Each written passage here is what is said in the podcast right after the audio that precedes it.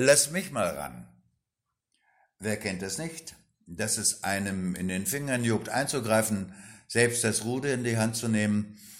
Im Management ist es bekannt als das Problem mit der Delegation.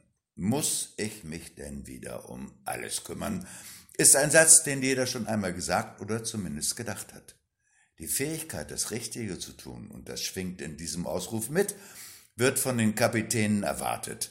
Das Richtige ist übrigens interessanterweise schon vorher festgelegt, eigentlich schon viel früher, als man lernte, was richtig und falsch ist, und im BWL-Examen damit glänzte, dass man das Buch des Professors auswendig konnte. Dieses Thema berühren wir mal lieber nicht, denkt der Interviewer. Richtig und falsch ist über das Handeln im Management hinaus auch eine gesellschaftliche Denkweise. Wer am Ruder ist, hat Kredit. Wenn das Handeln von Politikern sich als nicht erfolgreich herausstellt, wird man hören, sie hätten doch alles richtig gemacht. Das Richtige ist zudem personifiziert, also sämtlichen Argumenten enthoben.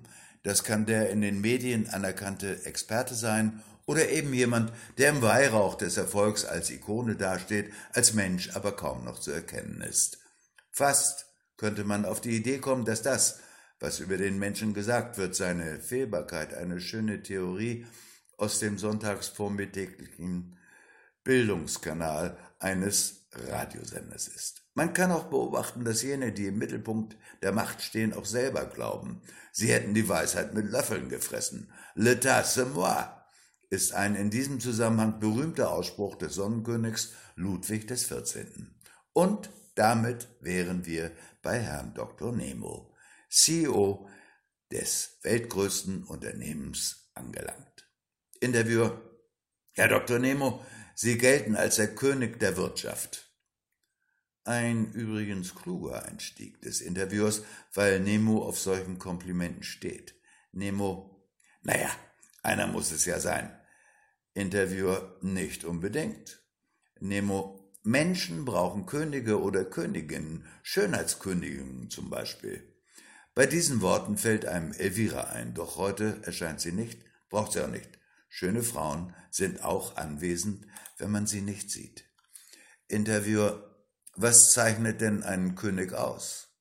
Nemo, lass mich mal ran.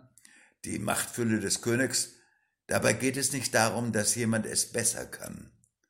Der König ist immer der Nächste, der drankommt. Der König ist tot, es lebe der König.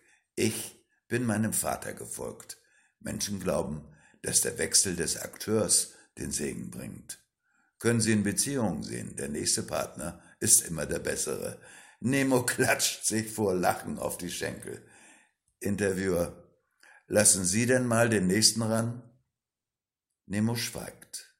Schweigen ist eines der am schwierigsten zu verstehenden Aussagen und Argumente, aber lassen wir das.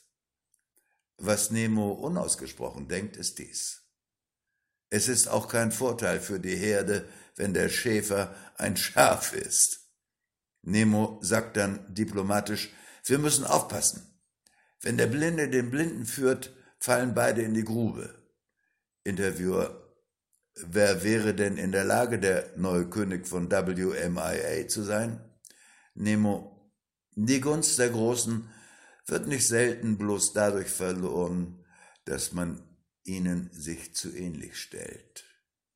Interviewer, wenn alle so denken wie Sie, wird es niemanden nach Ihnen geben.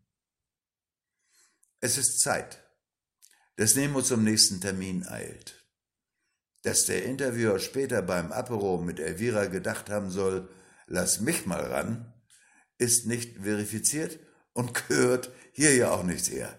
Anyway, was oder wer rankommt bei WMIA, erfahren wir wie immer am nächsten Dienstag.